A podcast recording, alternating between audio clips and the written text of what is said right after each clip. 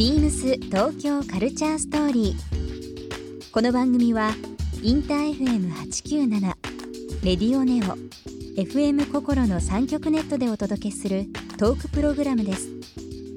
案内役はビームスコミュニケーションディレクターの土井博志。今週のゲストはあん編集長北脇麻子です今年50周年を迎えた雑誌「あんあん」の編集長北脇麻子さん。北脇さんの思う雑誌の面白さや「あんあん」のこれまでとこれからなどさまざまなお話を伺います。BeamsBeamsBeamsTokyo Culture Story. Beams Tokyo Culture Story.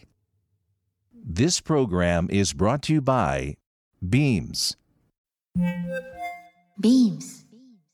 ありとあらゆるものをミックスして自分たちらしく楽しむ。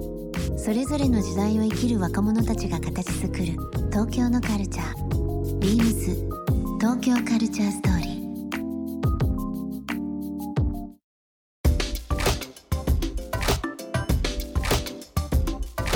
まあ、あの雑誌「えー、花子の編集長を経て、はい。えー今、はい。あの編集長を長年されてるはい。北脇さんですけども、編集長自らがアンテナを張って情報を得る時ってどうされてますか、いやアンテナ張ってるんですかね？どうなんでしょうね。うん。まあ、自然とねそういうふうな、うんえー知識教養っていうのはなってるかもしれないですけど北脇さんのこうルーティンってどうどうなんですか？こう日いや々私本当にオタク女子の慣れの果てなんであの 大体会社に行ってうん取材して、うん。会社に行って取材して会社に行って終電で帰ったりとかしてますよね。でも その中でおそらくアンテナが自然とパッと伸びてパッと何かこう受け取ったり発信したりっていうのがバーッと行われてるんでしょうね。ああものすごい物事俯瞰で見てるかもしれないです、ああ俯瞰で、う、うん。ん、でもそれが究極の読書、ね。読者目線になってんじゃないですか。そうかもしれない。編集者ってすごいますあのストイこう狭くぐっと入り込んで作る金なんていうのかな近くで見るものと、うん、ものすごい俯瞰で見るのの両方持ってるとすごくいいと思うんですよね。ね。それはまあどの職業もそうかもしれないんですけど、うん。なんかそこの部分かもしれないですね。僕も長年ずっとプロモーションいわゆる PR っていうのと今うんはい。宣伝をまあ見てますけど、うん。ビームスもなんか最近そのものすごく消費者目線とお客さん目線、まあ、いわゆるうん。俯瞰でぐっと引いた時の目線っていうのを、あうんのチームで求めたりだとかうんするようにしてますね。なんか単純にこう長年の洋服屋の色だけではなくて今はもう EC でも物買えるしアウトレットももちろんあるし、洋服だけじゃない情報を出してるのでやっぱりこう消費者がどういうふうな目線でどういうふうなものにこう興味持ってもらうかっていう方をちょっと最近ちょっと軸としては重きを置いてるような気もしますけどね。なんかそうなると面白いですよね。いろんなものが見えてきてそうですね。ううんんうんでまあいざ雑誌を作るとなると毎週ですし5チームに分かれて作られてるこのうん。案なんですけども。僕ちょっと一度参加してみたいんですけど企画会議企画会議というのが多分あると思うんですよ。はいはいはいはいはいはい。2ヶ月後3ヶ月後はこういうふうな特集でこういうのやるから取材してきてとか、えー調べてほしいとか多分いろいろあると思うんですけど、うん。どんな感じで行われてるんですかそれって？いやー逆に私はご飯それぞれの班の方のうん。キャップ、まあキャップがいるんですけどキャップまあその班の個性のままにやってます。あのああのある意味任せちゃうと。任せうん。て、そのそうですね。それぞれの班の良さはこうだよなと思ってうんうんやってもらってたりするので、そんなに割と自由演技な気がしますけどね。ただフレームというかこの形でっていうのだけは決めないとあのみんながあの動けないのでそこだけは最初に決めつなつあとはものすごい変動性ですね。可変的。うん。いやでもそのスピード感と,、えーとフレームだけを作って、まあ、チームでそれぞれ作ってあげる部分を、うん。まあ、編集長が、まあ、組み立てをししながらですけど、うんうんうんうん。まあ、フィニッシュまで持っていくっていうこれが毎週行われてるって考えるだけでちょっと汗出そうですけど。いやいやまあそうですね。最初の配属になってうん。半年ぐらい今までやそのまあ、体が慣れてきたんだと思うんですけど最初もどう、今までの人どうやってやってたんだろうって本当に過呼吸になりそうでした。でもお話伺っていくと、まあ、編集長になられて6年、今年7年目を迎えられて、はい。はいその前は花子もそうですけども、はい。えーまあ、北脇さん僕の中では究極の編集人というか現場がいまだに好きで、いろんな角度でもの見てるっていうなんかあのいや大変なんですよと言いつつも多分お好きなんだろうなっていうふうに思いますね 雑誌が。はい。ありがとうございます。でも雑誌って、あのやっぱりはい。今こういう多様化情報がはいいろいろはい広がっていく中で、今までこはいの雑誌というものがうんうんあって、うんでこれがまあうんインターネットの普及でいろんなウェブマガジンっていうこともそうですしまあ各 SNS の普及にもよってうん情報がいろんな意味で広がりがまた変わってきてると思うんですけどもうんうんうんうん改めてその紙とウェブのこのバランスとか立ち位置えーうん。編集長として今どうお考えでどうお気づきの部分ってあったりしますか？えっとバランスバランスの方ですか？どっちどちらでもいいですよ。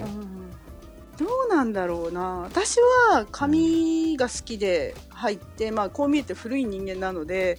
いろいろねいろんな編集いろんな形の媒体っていうのはいっぱい増えてるんですけど、うん。もう自分はもう紙の編集者の面白さのまま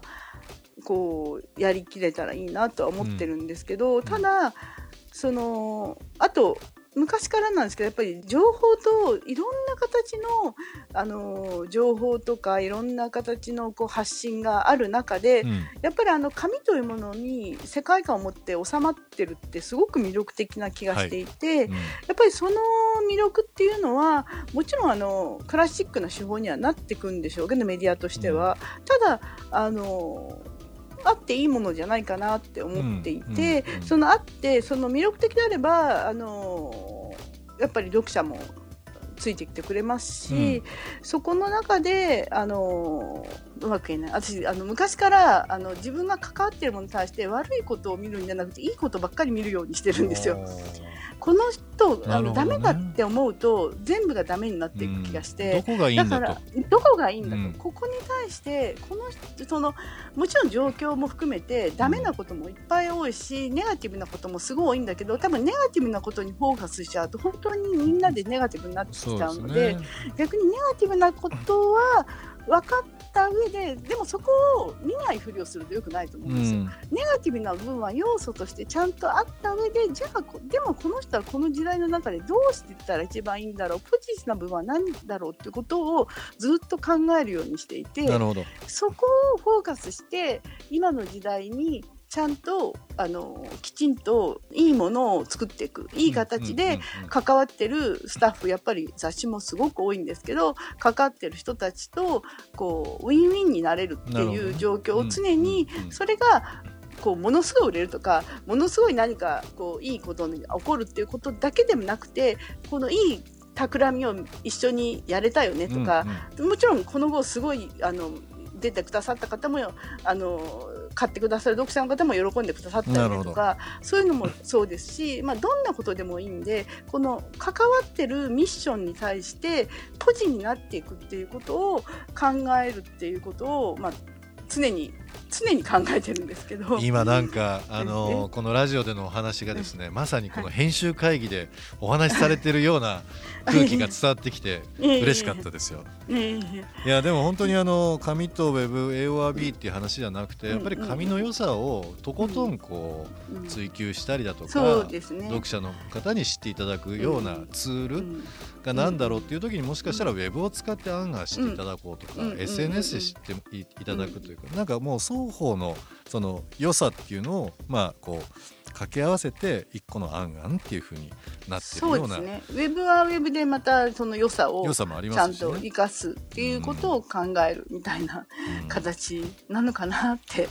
思ってますけど。でも本当にこの家で過ごされる機会が増えてまあ、うネット配信の動画ももちろんそうですし、はいはい。ここであえてなんかこう雑誌、まあ、文庫本書籍それぞれうん。うんの良さがもう一度何かこ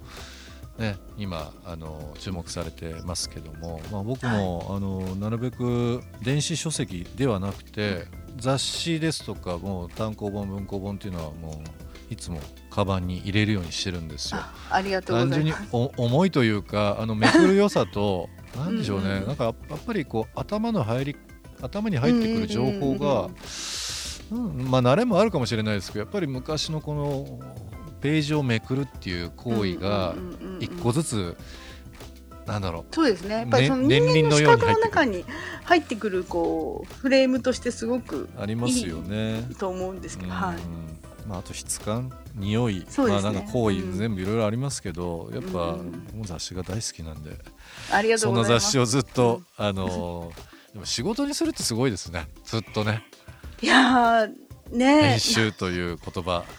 長年されてるっていうのはね。いやーもうありがたいなと思ってます。ビームス東京カルチャーストーリー。ゲストにもプレゼントしました番組ステッカーをリスナー1名様にもプレゼント。ツイッターでインター FM897 のアカウントをフォロー。プレゼントツイートをリツイートするだけでご応募できます。また番組への感想は「ハッシュタグビームス897」「ハッシュタグビームス東京カルチャーストーリー」をつけてつぶやいてください。もう一度お聞きになりたい方はラジコラジオクラウドでチェックできます。ビームス東京カルチャーストーリー明日もお楽しみに BEAMS ビームス社長室宣伝統括部の長谷川和孝です。YouTube 公式チャンネルビームスブロードキャストで、ビームススタッフの暮らしや趣味を紹介する動画シリーズ、ビームスアットホームビデオを公開中です。スタッフの個性が光る料理やコスメのハウトゥー動画も充実しています。今後も不定期に更新されていきますので、ぜひご自宅でお楽しみください。BEAMS 東京カルチャーストーリー Beams Tokyo Culture Story. This program was brought to you by Beams.